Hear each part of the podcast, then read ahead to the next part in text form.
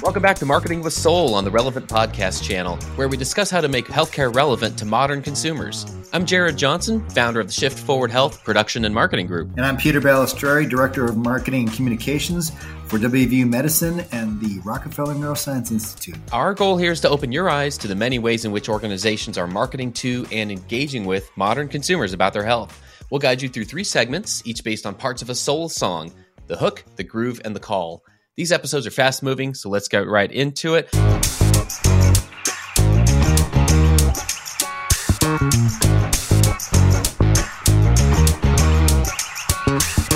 Peter, the hook today is about a little thing called direct primary care. And I will try, like I said earlier uh, in our show prep, to limit myself here. I am I am a fan of this type of care, but we're going to talk mostly about the marketing and the perception and positioning of it. And we'll use an example of a real clinic out there called Help Care, which is based in Minnesota. And we will look at what message needs to be conveyed to match this model.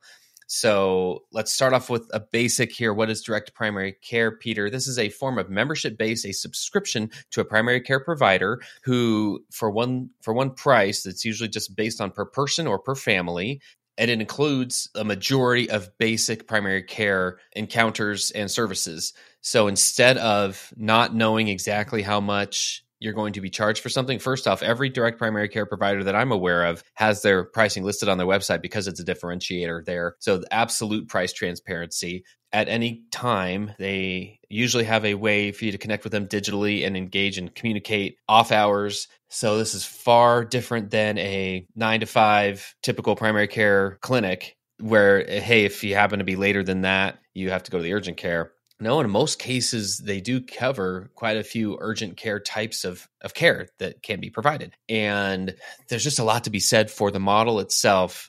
Where, where I think it's worth focusing today is, is first on that price transparency piece and we'll get into that a little bit here. But then also the fact that you can see the doctor or contact them as often as you need. And this is in an era where we've heard some EHR providers out there are, you know, at least in the last year, have started charging for messaging them in the patient portal. There are just trends like that that make it harder to feel like you can engage with your provider in a time that might be convenient for you, it has to be convenient to them. And that might feel a little unfair, but that's how it comes across a lot of times to a consumer who says, Yeah, shoot, it's 501.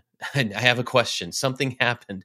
Now I have to go to a different urgent care clinic that doesn't have all my information and my my records and doesn't know me and is going to try to diagnose something well that sucks you know and there's also the piece of of wait times the typical wait time for a primary care provider in the US is still several weeks. It depends on the day and it depends on the type of, of clinic and the type of relationship you have with them. But I've seen stats from anywhere from like 20 something days, 21, 23 days up to 42 days for the average wait time to go see your primary care provider. So, needless to say, you have to fit your life into something that's convenient for a typical primary care provider unless there's something like this. And so i don't know th- what were your thoughts on the model itself? And then we'll get into the marketing. You know I, I, this is an interesting model um, for me. Uh, i've never uh, had to consider this model. Um, i've always you know worked in in organizations that provided you know the healthcare benefits uh, as part of part of the you know uh, employment and so it's an interesting approach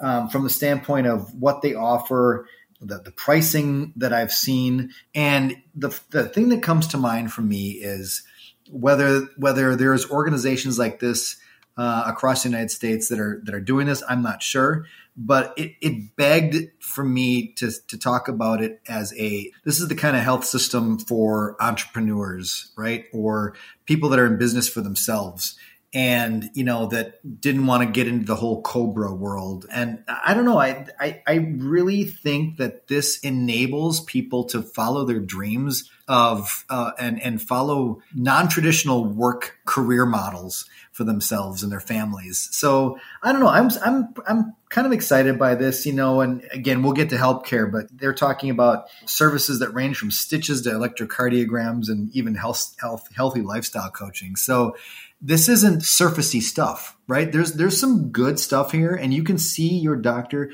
uh, or you can get in touch with your your your healthcare providers as many times as you want, and that's that's pretty cool. I, I, I was um, I was impressed by this, to be honest with you. Yeah, yeah. Well, let's move on into the groove.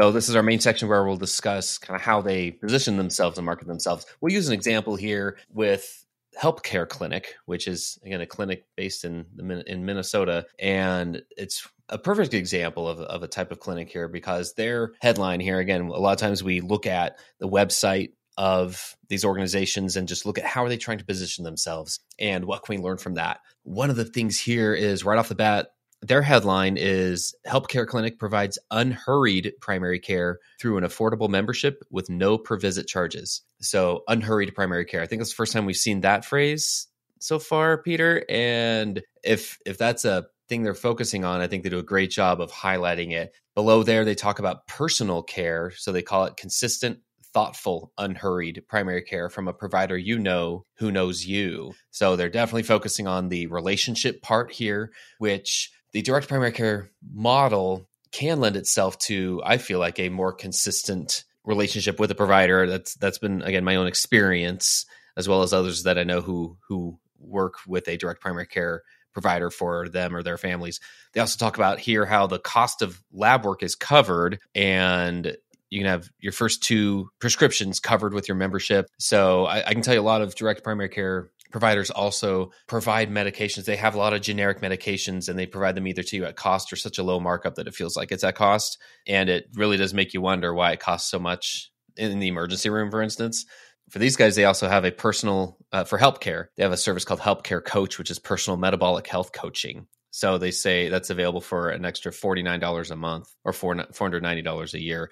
But if you become a, a member of the clinic, then you get that service for free. So I can tell you some of the content that that Help Care has put out has to do with they they have their their main provider, Dr. Dave, uh, Dr. Dave Strobel, and he has put out videos explaining things like supplements and other things that affect your metabolic health, and it's coming straight from him, but it's part of their their care model. So I, I guess there, there's a lot of things to like here for me because they're looking at how they put themselves out there, what their value proposition is directly to a consumer, how they're wording it differently, what they're focusing on, and what we can learn from it. So when they say unhurried primary care, they've got me right away. Then they say an affordable membership, and they say no per visit charges.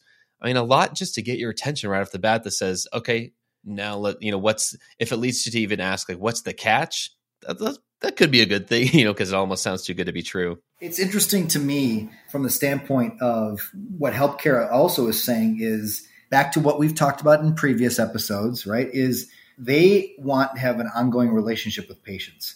In fact, HELP in their name is stands for Health, Energy, and Longevity Plan. So not only relationship, but the idea again of proactive care, of not being reactive, and it, and it, and it's trying to be a healthier so that you don't have as many issues down the way. And I thought for, it was interesting because this is Lee Acey's uh, venture, and you know it's they started it in Austin, and now it's in Rochester. And Lee's uh, former employer is Mayo Clinic, and they they asked him. I said they asked him. They said, "Is this is it a competition?" And he said he, he didn't think so. He thought it was complementary because he he gave the nod to Mayo Clinic, saying, they, "Well, they're the ones that are going to be providing the serious and complex care for for patients." Not only in Rochester, but around the world. I mean, they're global, right? It's Mayo Clinic. And then he went on to say the cost of primary care is high and availability of primary care is not what it could be. So they're, they're filling a, a, a need but also giving the nod to the, the larger tertiary, quaternary healthcare organizations such as the Mayo Clinic. So there's a, a, need for both, and they can exist symbiotically and, and together in the same world. So I thought that was kind of interesting. Yeah, I agree. From what I've seen in, with other direct primary care providers, that is their goal. They're not trying to be everything to everyone. They're trying to create a type of primary care relationship that covers a lot of the common things that are difficult to know where to get treated for a lot of people. And they're trying to help people understand the benefits of that. At least at least Help Care is here on their website, right? So pointing pointing to those kinds of things. And I I do feel like it's just worth calling out what you were just describing the role of preventive care in any primary care relationship. Does everyone offer that? No. Does everyone see the benefits of it? No. Does everyone feel like there's room for that as they try to become more profitable and recover revenue from their health systems? No, not necessarily. So, acknowledging that, we're looking at things from the consumer's point of view here. And when they see somebody else trying to do that, somebody else bringing things into the conversation that they've like, I've always wondered why my doctor doesn't ask me about this or bring this thing up or talk to me about things I can do to be more preventative in my care.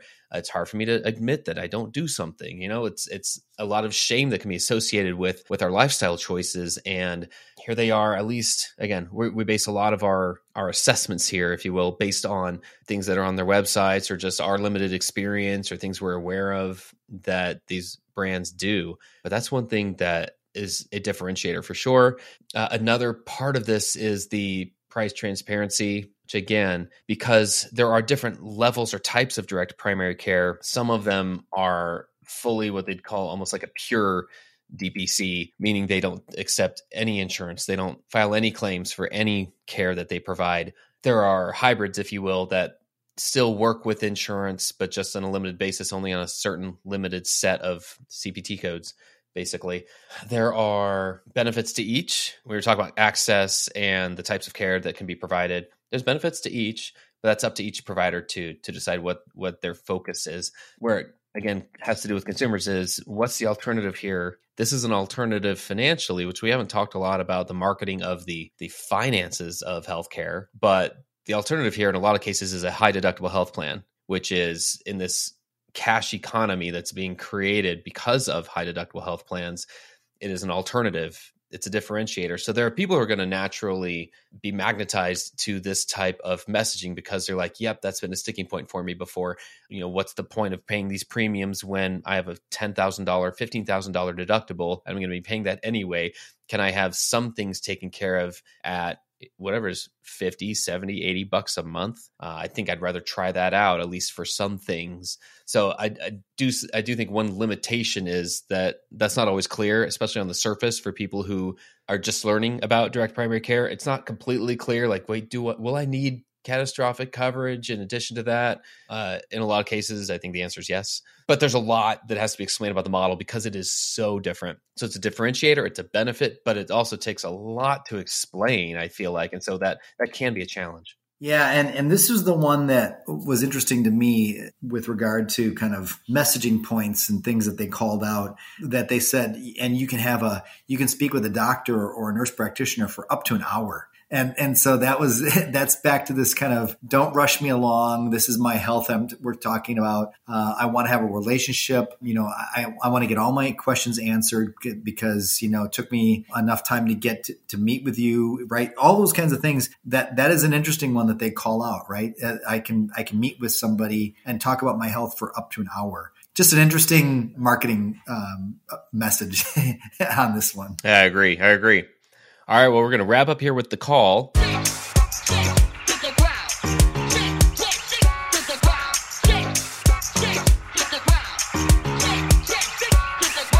This is where we ask how can marketers actually use this information to improve the health of America. It's a different slant on marketing with soul. We absolutely believe here that we're not hearing this question asked enough, and that the more we do ask it, the better chance we have actually of really fighting against the true villain here, which isn't a different type of healthcare in my mind. You can make the case otherwise, but but this is my thing. I'm sticking with it. the villain here is an unhealthy America. It's our health behaviors and choices that aren't in line with our goals and our opportunities to live healthier and have that wellness in our lives. And wherever we are in that journey these marketing messages are entering into our lives and and the way that healthcare is being marketed overall i just feel like is typically just missing the mark. Not only giving credit to the wonderful care that's happening at just about every healthcare organization out there just about every clinician out there is doing a lot of good.